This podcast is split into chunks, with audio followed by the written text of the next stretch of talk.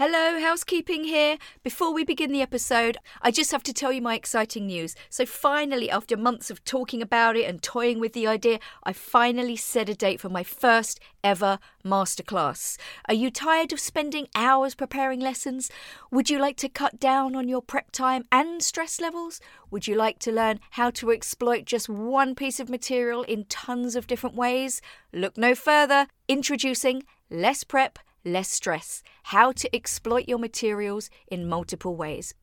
In this masterclass for English teachers, I'm going to give you so much value in one hour, you'll barely believe it.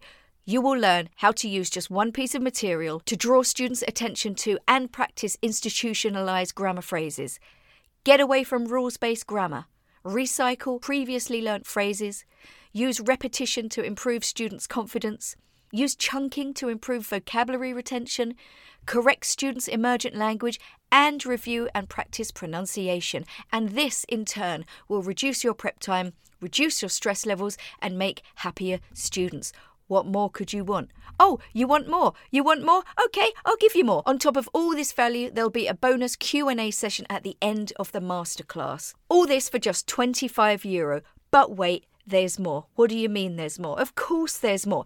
If you book before the 31st of August, you will get a 20% discount. Just find the link in the show notes of this episode or in my bio on Instagram or any of my social media posts coming up in the next few weeks. You'll find the link there and just use promo code LessPrep20. I really hope you sign up. I'd love to see you there. And in the meantime, let's crack on with the episode.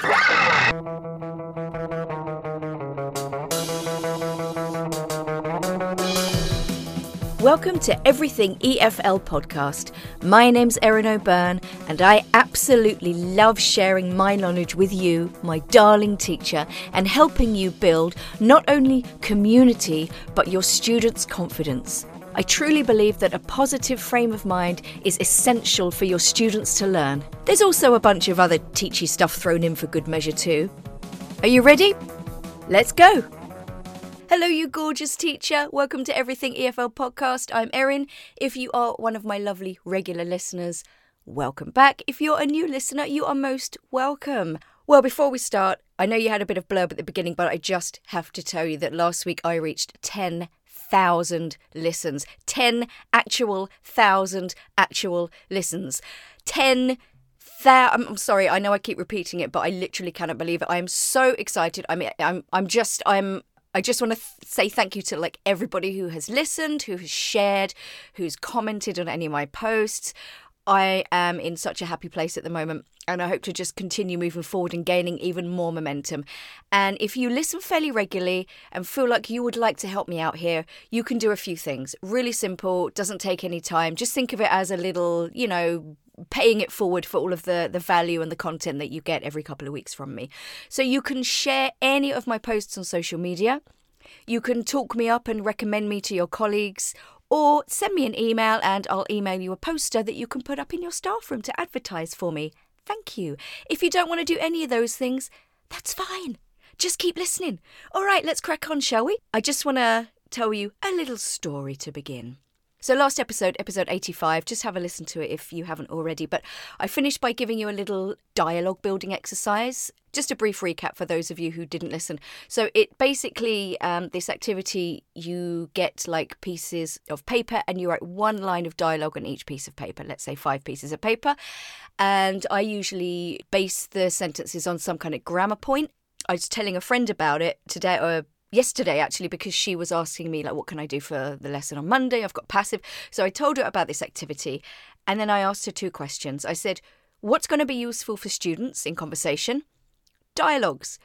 And also what common verb phrases can you use in these dialogues using the passive? So things like my flight's been delayed what's it called? things like that. So you're looking at the grammar in context. You're seeing how the grammar point works with other grammar points and language so, that there is just one of the many, many reasons why dialogues can be so effective and useful in class. We can call that number one. I'm just going to count down a few more reasons why you shouldn't shy away from them. And then at the end, I'll give you a really easy, quick, simple bonus activity on how you can use dialogues. Okay, so let's go on to number two, shall we? Dialogues represent real life speech. How many times have you opened some kind of language textbook, you know, for low levels or beginners and seen sentences like, I have a pen, you have a book, she has a backpack, etc., etc. And what the, the authors are intending here is to show students how to correctly use the verb to have with all the pronouns. But the problem is, do people talk like this? Do they talk to each other in this way? I'm really hoping you're saying no there. Please refer back to the passive turkey sentence in my previous episode. By using a dialogue, you can introduce the meaning and use of the verb to have through, you know, just real life phrases like Mary says, You've such a lovely house, you know. And then Tom says, Yeah, I do. Oh, it has a big garden too. Wanna see it? So there's this definite exchange of meaningful information. I've used a filler like oh as well and you know at the end of a sentence there. There's a contraction, you've, and wanna, that kind of slang word wanna, and also yeah. So just in that, those two lines, you've got so much going on in terms of language, and it's so much better than just showing these isolated I have a pen, you have a book kind of sentences. You're not helping your students when you do this. Stick it in a dialogue. Okay, number three, students love to role play. And if a dialogue reflects a social situation, you know, like visiting a friend, talking on the phone, or shopping, of course they're going to enjoy it. it it's going to mean something to them, and they can imagine themselves in this situation. And then you can always add some, you know, intonation spice, add your own emotions, go down the drama road if your students are into that. Think of what you and your students could could create together. And if you want any more ideas about drama in lessons, go way back to episode 43 and have a listen. Number four, dialogues provide models on which students can base their own conversations. So this repetition of this, this dialogue and this role play, you know, that it might result in a possible memorization of key phrases. Like, you know, think about my last example. Yeah, I do, or wanna see it, or something like that. Um, I'm a firm believer that, you know, you can include these really, really short phrases in your dialogues. And I often point out that if you look at a dialogue, if you have a question, it's often followed with a very short response and then a longer sentence. So, what did I say before? Like, you have a lovely house. Yeah, I do. And then the longer sentence follows I have a big garden too. Do you want to see it? Number five, dialogues force students to focus on language production in a way that helps them practice correct usage. So you've got that focus on accuracy. And it is quite hard to do accuracy because, you know, students they make tons of mistakes all the time and it can be quite exhausting for both of you like how much do I correct? When is too much? When do I correct? Um, you know, students often have a fear of making mistakes, but dialogues can offer support and scaffolding and, you know, a chance again to learn loads of key phrases off by heart, hopefully to be repeated in later, natural, real life conversations. Number six, student created dialogues can be used to encourage creativity, which is why I always bang on about my dialogue idea. Again, see last episode. Dialogues don't always have to come from you or for the course book. You know, see what your students can actually create. And then you can have another step after that, the the making changes stage, you know, the correction stage, but we don't use the word corrections here, we say making changes. And then you've got like a bunch of dialogues that your students have created and produced, and then you can use them in later lessons. It's material for you for later lessons where you can focus on role play or you know, pick out certain things that they wrote that you want to focus on. And, you know, when students are presented with their own material, how much more engaged and excited are they going to be? And I think also that familiarity as well. Like, it's not always about creating new things all the time. There's nothing wrong with using the same materials again or doing one activity once or twice or even more times, depending on how into it the students are. Number seven, dialects can be used as a basis for listening to comprehension. Okay, there's always a transcript session in my listening lessons, all right?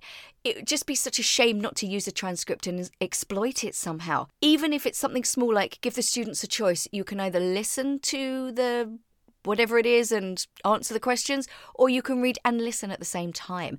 And they can use it if they're checking their answers in groups, which they should be doing because it encourages communication between your students. They can use the dialogue or the transcript to check their answers, especially if there is a bit of a conflict or a disagreement as to what the correct answer is. And again, it's no extra work for you.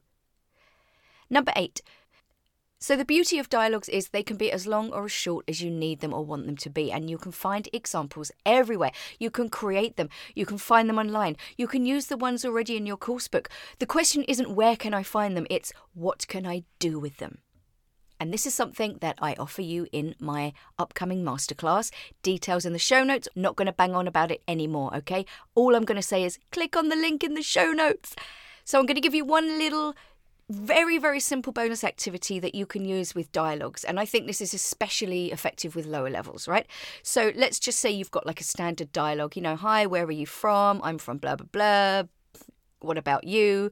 How old are you? I'm blah, blah, blah. What about you? What you can do is get students to replace those key phrases with their own information. So if the dialogue says, you know, where are you from? Oh, I'm from London. Um, you can blank out London or tell them, you know, use your own information as you're going through the dialogue. I mean, how simple is that? How simple is that? Okay, guys, thank you so much for sticking with me. Have a really safe, peaceful week. Look after yourselves. You deserve it. Put yourselves first, guys. And as always, share the love. Bye.